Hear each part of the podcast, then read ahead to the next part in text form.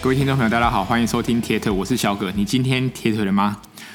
我最近腿是有点铁，因为上礼拜六去骑环大台北，然后隔天马上到合欢山爬了一个合欢西北峰。这个合欢西北峰也是我今年第一次爬百岳，距离我上一次爬百岳是在11月的嘉明湖，所以我等于将近有100天左右的时间没有好好爬山。那这个行程也是朋友说走就走，因为他刚好要准备3月的 Xterra 墾丁的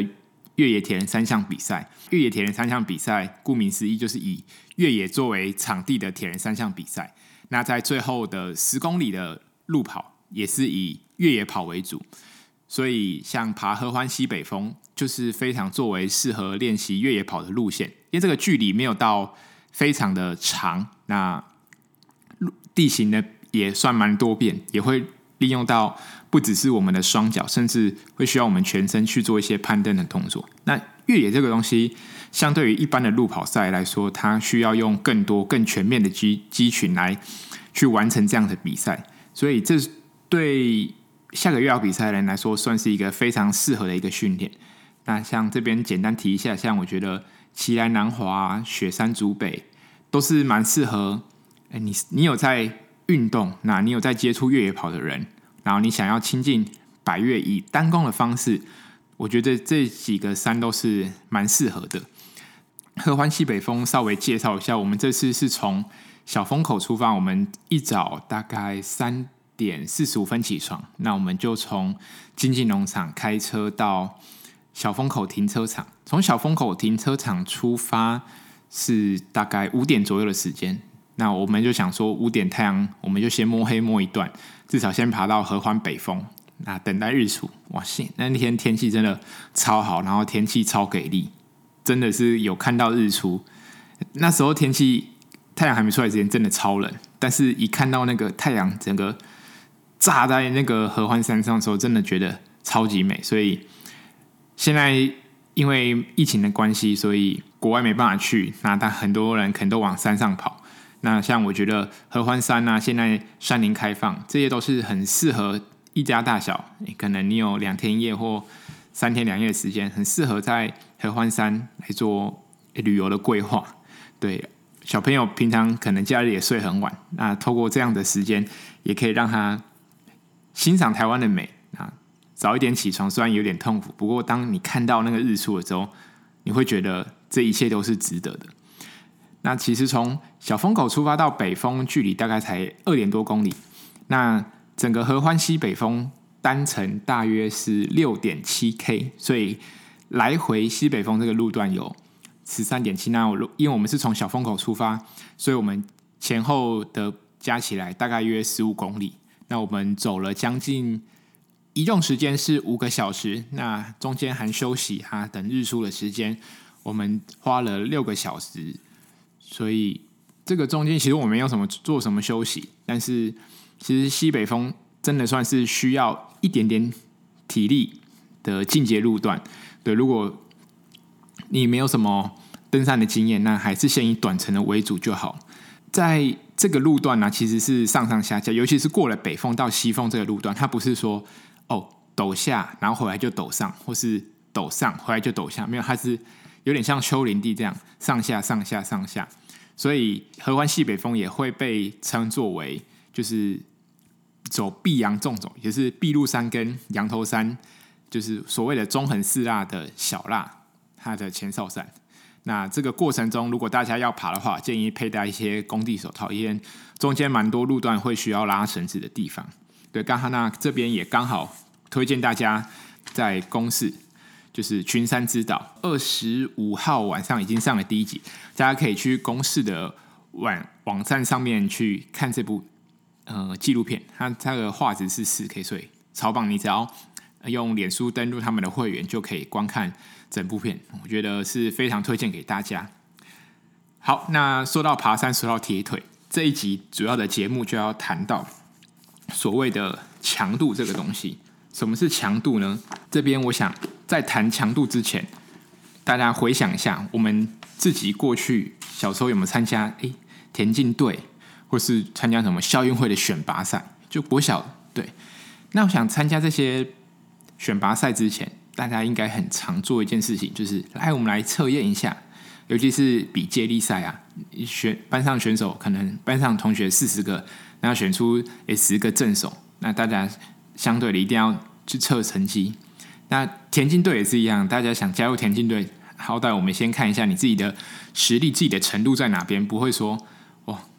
完全都没有什么基础的人，然后马上加入田径队，那想必他可能加入1-2天就跟妈妈说我不想要玩了。对，所以我们在参加一个运动会或是参加田径队之前，一定会有个测验，100公尺也好，200公尺也好，甚至400。像我记得小时候我们甚至连光那个体适能测验都要跑到800公尺，因为我们国小都是200公尺的操场要跑4圈，我那时候记得已经跑到第一圈第二圈就快挂了。我真的不懂那时候为什么要做这样的测验，然后那个坐姿体前弯也是弯不下去。对，好，那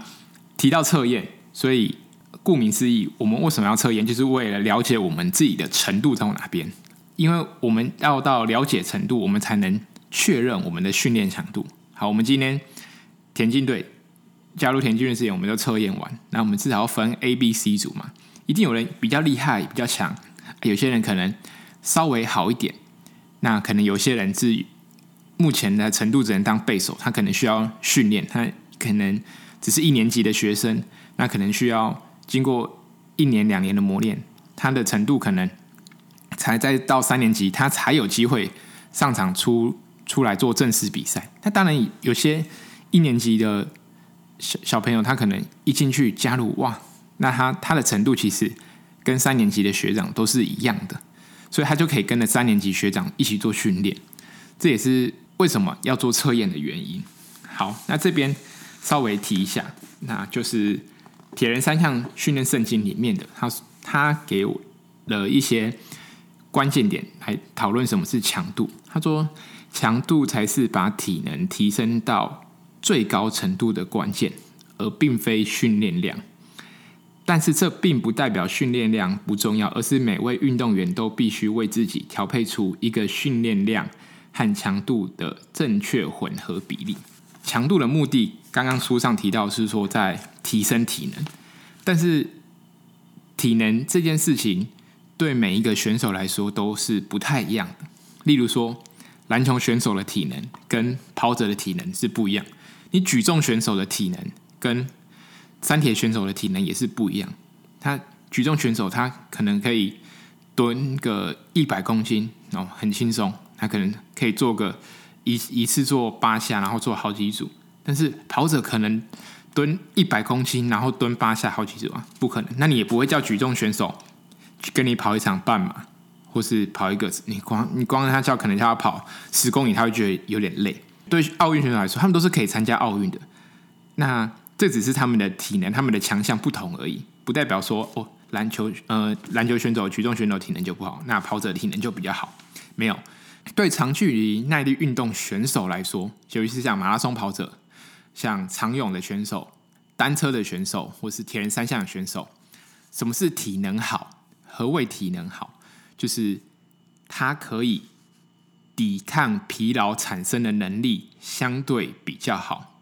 就是说我 花费同样的体力，我可以更快的完成比赛，或者说我们用在10公里，我们用同样的时间跑完，那一个人可以感觉到很轻松，一个人可以感觉到很累，这就是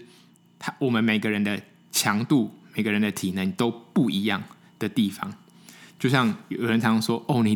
的轻松跑可能就是我的间歇跑，一直是这样子的。好，那接下来来讨论一下疲劳的产生。这边书上提到疲劳的产生主要有3个，第一个是血液中的氢离子浓度增加，也就是堆积；第二个是体能量的耗尽；第三个是肌肉收缩的失效。这3个原因会导致产生疲劳。好，第一个先讲血液中氢离子的堆积，其实就是俗称的乳酸堆积。其实乳酸堆积并不是发生在我们运动的时候，而是随时随地在我们身体，它是一直不断的过程。也就是说，你现在正在听我的 podcast 的时候，你也会产生乳酸堆积，但是为什么你不会觉得累？因为它堆积的瞬间它也排除了，所以你并不会感觉累。什么时候会产生乳酸堆积呢？你今天去爬楼梯，你今天从1楼走到10楼，听我的 podcast， 你可能就会觉得开始腿有点酸，然后开始注意力会放在走路身上，而不会放在我今天所讲的声音上面。好，我们今天从10楼，我们再往上爬20层楼，你可能爬到20几层楼的时候，你已经不知道我在说什么。那你的心肺心跳整个拉起来，然后你的心里可能是感觉很痛苦，所以你也不会注意到我现在的内容在说什么。就是简单来说，这就是氢离子堆积而产生疲劳的后果。我用非常简单的方式让大家了解，因为其实再讲一次，氢离子它堆积是不断循环的过程，只是当你身体代谢掉氢离子的速度低于它产生氢离子的速度的时候，渐渐的就会产生疲劳。氢离子产生的方式就是当碳水化合物被分解后，在肌肉中会生成乳酸。那当乳酸从肌肉细胞渗出到血液中的时候，就会产生乳酸盐。当乳酸盐开始在体内堆积的时候，氢离子会干扰能量的产生和肌肉的收缩，这时候就会造成疲劳。好，这个就是很帮大家脑补一下啦。好，那刚刚提到第二个会产生疲劳的原因，就是碳水的耗尽，能量的耗尽。也就简单来说，什么时候会累？好，我们今天都爬楼梯或是听 podcast， 我们在平地上听 podcast 就好。好，我们边听边走路，但是你这个过程中，你可能觉得在平地走路很轻松，但是你今天把时间拉长，拉到1个小时、2个小时，或是你今天是一早的时候听，在吃早餐之前听，那你可能走路走1-2个小时就开始肚子饿。这时候肚子饿的时候，你就会想吃东西，或是说肚子饿的时候，你其实身体也开始没什么能量，不太想走，这也就是会产生疲劳的原因。那在书上有谈到说，能量耗尽是造成多项运动员疲劳最主要的原因，所以这就是强调我们补给的重要性。我想大家有在接触跑步、长跑或是铁人三项都会知道，补给很重要，补给很重要。像我自己习惯在做强度课表之前，我会吃比较多的碳水化合物。那如果你今天只是执行比较轻松的课表，那我觉得就不太需要去吃一些东西。当然你要吃一点东西也是 OK 的，就是避免血糖过低这样子。刚好最近在运动笔记啊社群平台有人提到说，到底运动前要不要吃东西这个东西，那我这边就稍微解释一下，因为我想这跟碳水耗尽有一点关系。对，就像刚刚提到，像我做强度课表之前我会吃碳水化合物，那你做一般可能不太需要耗大量能量的时候，我就不会去吃碳水化合物。因为我们人在执行比较轻的课表的时候，相对于你自己感觉我做这样我只是轻松跑，那只是散步，轻轻松松骑个 U-Bike 到河边绕绕，这样子的一个活动并不会让我们身体产生很重大的一些受伤啊破坏，那这时候其实不太需要去特别去吃碳水化合物。因为我们人在执行轻松跑的时候或是轻松运动的时候，我们消耗的其实是体内的脂肪，但也不是说做这样的运动就会马上就是消耗脂肪，而是说在这个过程中会消耗我们的肝糖，然后进而再消耗我们的脂肪啊，主要的能量来源是以我们的脂肪为主。所以这也是为什么大家会说你想要减肥那就去跑步啊，你就一直跑这样就好了。对，跑步没错，但是这边要提到一下，这个跑是指轻松跑，然后是指长时间的轻松跑。那什么时候会用到我们的所谓的肝糖做我们的主要的能量来源，也就是我们在执行高强度课表或是乳酸阈值课表的时候，我们才会以我们的肝糖作为主要的来源。我想大家跑马拉松也是一样，如果今天大家跑马拉松是以脂肪作为能量来源，那我们就不用补给啦，我们身体就有很多脂肪。你看跑者的体脂率多少？好， 10% 到 20%， 那我们就用身上的脂肪，其实我们也不用补给。但一般人跑马拉松基本上我们用到的身体能量还是多以肝糖为主，你主要是用到肝糖，那并不代表你不会用到脂肪。那谈到能量耗尽或是你用肝糖作为你主要来源的时候，这边会谈到一个很重要的东西，叫燃脂效率，就是说更懂得利用脂肪作为你的能量来源。刚刚提到跑马拉松，或是说你做强度高一点的课表的时候，你的身体的能量来源逐渐会从脂肪转移到肝糖的部分。相对的，你能懂得利用脂肪，是不是就等于说你可以减少用肝糖的时间？例如说我今天要跑一个10公里的课表，我今天用到的脂肪跟肝糖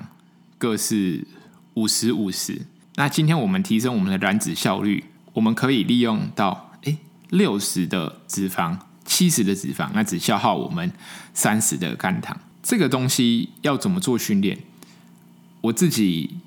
不会太刻意做这样子的一个训练，但是我会把这样子的观念放在我的训练当中。像我晨跑的时候，我就会不吃东西，虽然身体跑得会累累的感觉，但这时候就是我们身体在利用我们的脂肪作为我们的能量来源。因为我们身体在经过6到8小时的睡眠，在睡眠过程当中，虽然我们没有活动，但是我们有持续的呼吸，我们身体其实内部是有在运作，所以这时候我们身体还是会消耗掉我们的肝糖。经过这样子6到8小时，我们身体会代谢掉一部分的肝糖，而这时候我们身体的肝糖就是只有少数。那这时候当我在进行低消耗能的训练的时候，以轻松跑为主，那我们身体因为它知道我们身体的肝糖变少，它就会强制使用我们的脂肪来作为我们的能量来源。那这样子的过程当中，其实刚开始其实大家会蛮不适应，如果你自己过去没有这样子的习惯，你突然这样子做的话，可能会觉得身体有点累累，身体有点重，好像没什么力气来执行我们的运动。我想这都是一定的，因为我们身体需要习惯一段时间，尤其是当我们身体从运用肝糖转换到运用脂肪的时候，这是一个过程，然后这个过程是必须要经过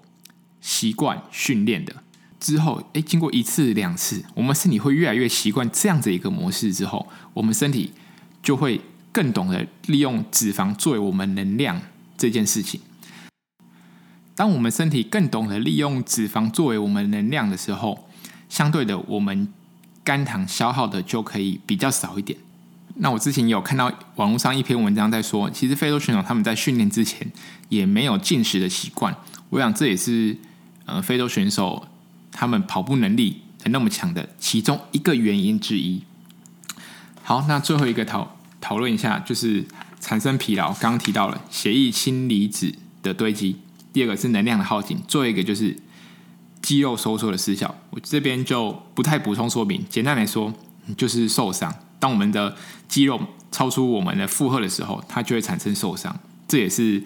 产生疲劳或是说造成我们能力状况下降的主要一个原因。好，其实节目刚刚前面有提到阈值这个东西，如果听众朋友你对科学化训练还不是那么了解的，你可能没有听过阈值这个东西。这个阈呢，就是一个门，然后里面一个豁。那所谓的阈值基本上就是临界值。好，我们回到前面我们刚刚的举例，听 podcast 或跟走楼梯听 podcast。 我们一般走平面听 podcast 不会累，就是因为我们刚刚提到氢离子浓度的堆积，它在产生氢离子的时候，我们身体也代谢掉。但是我们今天开始走楼梯 podcast 的时候，从1层楼开始走，走到3层楼，你就觉得还很轻松，没什么感觉。可是当你再往上走几层楼的时候，你会发现渐渐的我好像听不太清楚我今天 podcast 内容在讲什么，好像会有一点片段的。那当我们今天再往上走10层楼，或者我们加快一点速度的时候，我们可能几乎也不太想，直接想把耳机拿下来，我也不想听了，因为反正我也听不到底 podcast 内容在讲什么。这时候呢，我们的身体其实已经开始超越我们的临界值了。这也是为什么当超越临界值，或是你碰触到这个临界值的时候，你身体会越来越累的主要原因。因为我们的氢离子不断在身体里面堆积，那这时候就会造成我们的疲劳。所以当疲劳产生的时候，你只会手撑在那个栏杆上面喘，然后心里想说，干得那么累，我怎么才爬个几步路就那么喘，然后体能那么差。然后这时候就会想说，看我干嘛走楼梯啊，我搭电梯就好。所以谈到阈值，谈到临界值这个东西，那我想大家从事铁人三项或是马拉松一段时间，你可能就会听到朋友在求，下礼拜那个台北田径场啊、新庄田径场、板桥田径场有在那个测5000公尺的测验，要不要一起去？或者你有听朋友说啊，我们下礼拜找个时间，我们跟那个车店来预约，我们来测一下我们的单车的 FTP 啊。甚至如果你有在上游泳课之后，教练会跟你说，好，大家那下礼拜我们来测1000公尺。好，这些东西基本上就是来测试我们的阈值。那为什么要做这样的测验呢？这样的目的是什么？其实基本上我们检测出来的目的可以让我们知道说，我们透过相对于马拉松或是相对于铁人三项长距离这样的运动的时候，我们把时间缩短，把距离缩短，透过这样的测验让我们可以了解我们自己的程度。那透过我们这样的程度，我们可以来规划我们未来的训练的课表来如何做安排。我这时候轻松跑应该要跑多快啊？我这时候的配速跑要跑多快？那我这时候的间歇跑应该要跑在哪一块的速度，才能达到我们的训练的目的以及训练的效益。那以铁人三项训练圣经里面的分类来说，它有分为第一个是恢复，也就是强度区间1；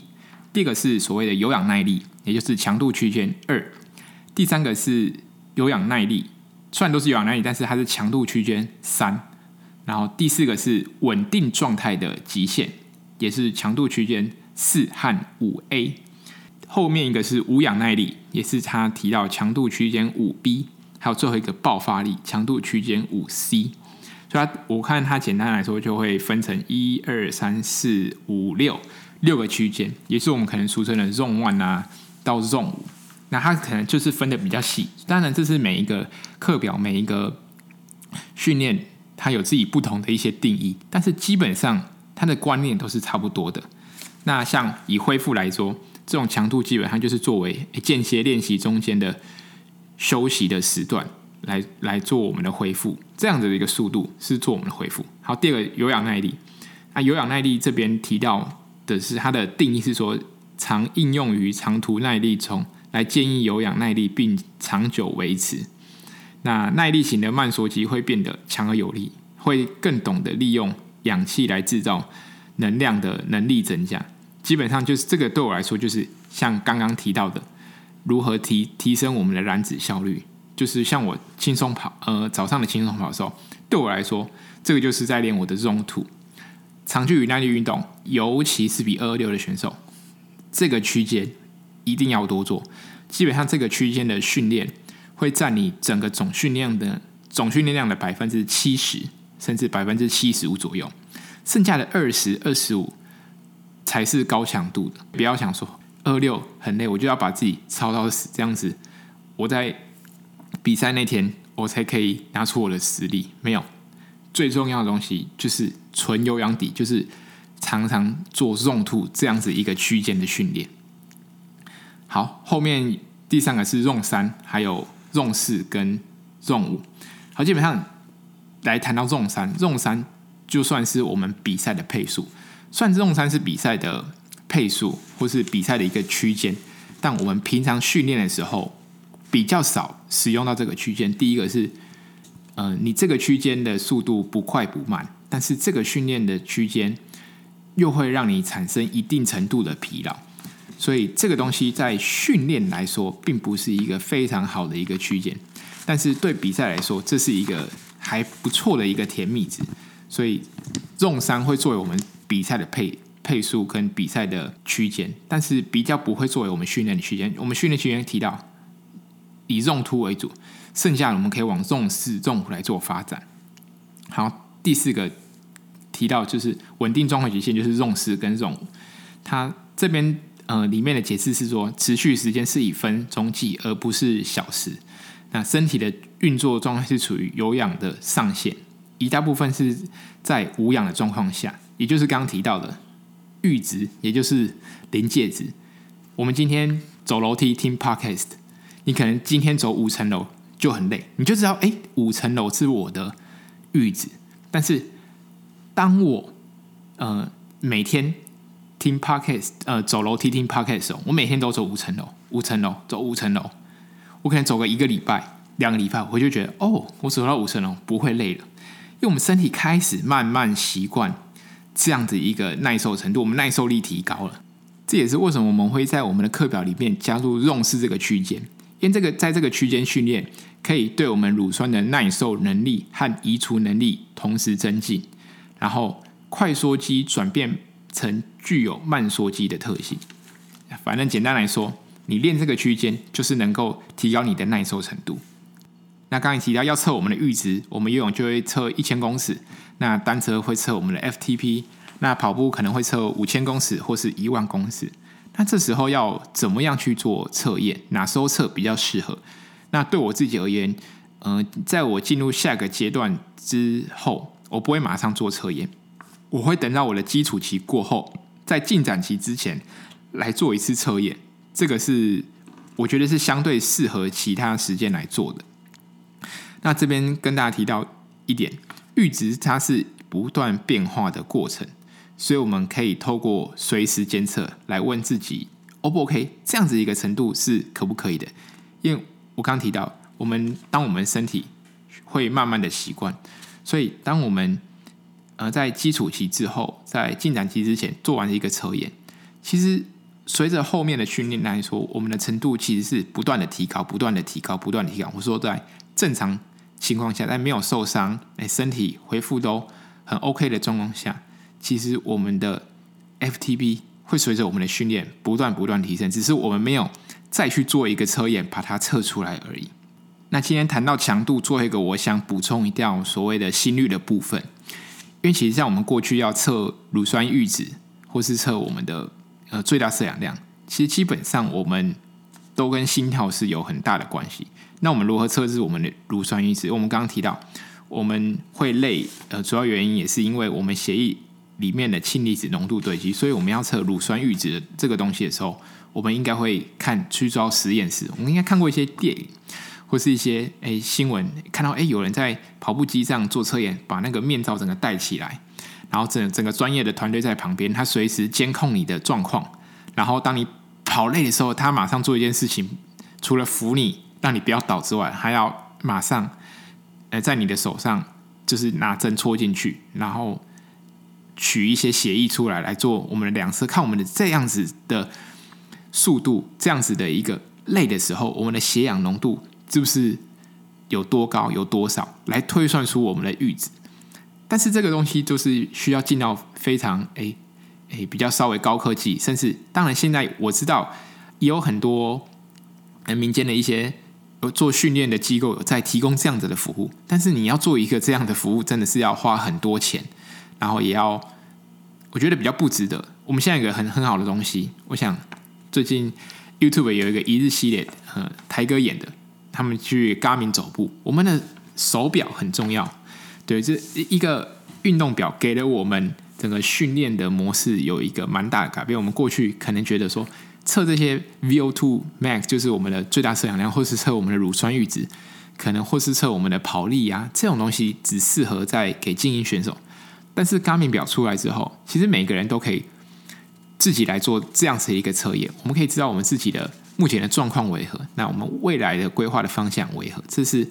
手表给我们非常大的一个改变。那谈到心率的部分，过去其实我们训练一般人也不会有心率表这个东西，也不会有心跳监测带这个东西，甚至在我看铁人三项运动圣经的时候，在游泳做这件事情的时候，你就算你有 Garmin 手表，你很不可能测到你的心率。所以当然现在的拜科技所赐，我们的 Garmin 手表像某些系列，它就可以在水下我们游泳的时候来监测我们的心率，来看一下我们这样子的强度是不是真的有超到，或是说我真的有做到这样一个区间。但是我自己的训练，我并不习惯把心率当作我训练的一个依据，它是我一个参考的工具，但不是我训练的依据。因为我们一般的选手不像职业选手，职业选手他就是训练、睡眠然后吃东西，它基本上就是这三项东西不断的循环。所以职业运动员他可以很棒的一件事，他可以好好的控制他身体的疲劳程度，他今天运动累了，他可以靠恢复饮食然后来帮助他排除掉一些疲劳，然后让他可以在下一次的训练能够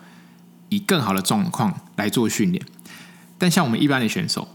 我不建议用心理原因，是因为我们的变化因素太多了。我们今天可能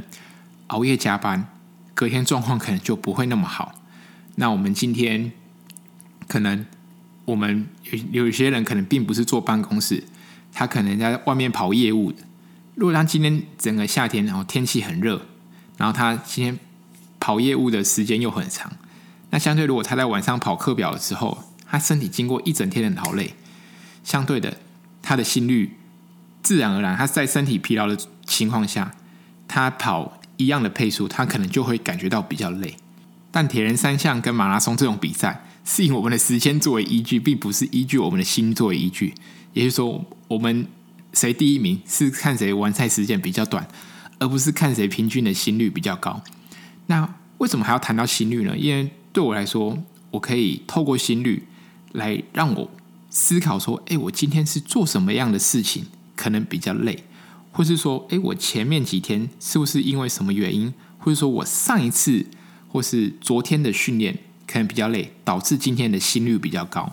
它是可以给我们做一些参考跟一些反馈的，但并不适用于直接来透过心率来做我们的训练的依据这样子。好，我们总结一下，我第一关于今天的谈到的主题强度，我这边给大家一个几点。第一个，不要把阈值想得太复杂，它就是我们的临界值而已。当你今天跑完步、游完泳、骑完车，你有个想法是说，今天有练到了。其实我们身体在某些训练的时候，其实已经碰到我们的阈值了。那第三点就是不要刻意提升我们的测验成绩，也就是说你不要觉得说我是不是5000公尺跑得好，那我今天 FTP 比较高，或者说我游泳1000公尺内的时间成绩把它提升了，我的比赛成绩就会好。没有，这是不一定，这没有绝对的正相关，这是有相关性，但是绝对不是正相关。上述的三项测验其实只是我们训练后自然而然得到的一个结果，不要把这个东西测验看得非常非常重，它只是作为我们训练一个参考而已。所以说千万不要以为5000跑得好，马拉松没烦恼，或者说我提升这三项测验的成绩，我的超级铁人三项的成绩就会有所提升，这是绝对错误的观念。尤其是以长距离铁人三项运动来说，要能突破最佳个人成绩，绝对不是光靠提升阈值就能达到的一个结果。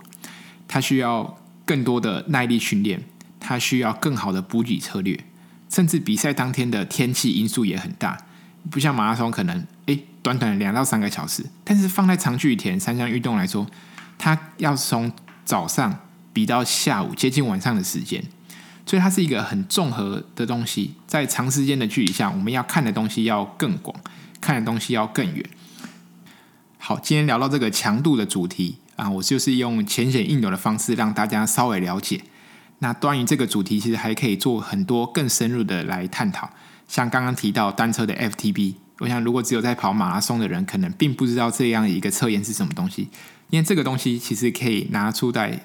另外一个主题来做讨论。好，我们节目今天就先到这边。那今天录音的时间刚好是2月26号，也就是所谓的铁人日。那在这边祝大家，那在3月或是4月的比赛能够一切顺利，平平安安的完赛，快快乐乐的完赛。好，如果你喜欢我的节目，记得订阅我的频道，然后我的脸书我有开了粉丝专页，我会把我的录音的节目也会贴在那边。那如果你喜欢的节目，也欢迎到 Apple Podcast 给我留言。好，我们今天节目就到这边咯，我们下次见，拜拜。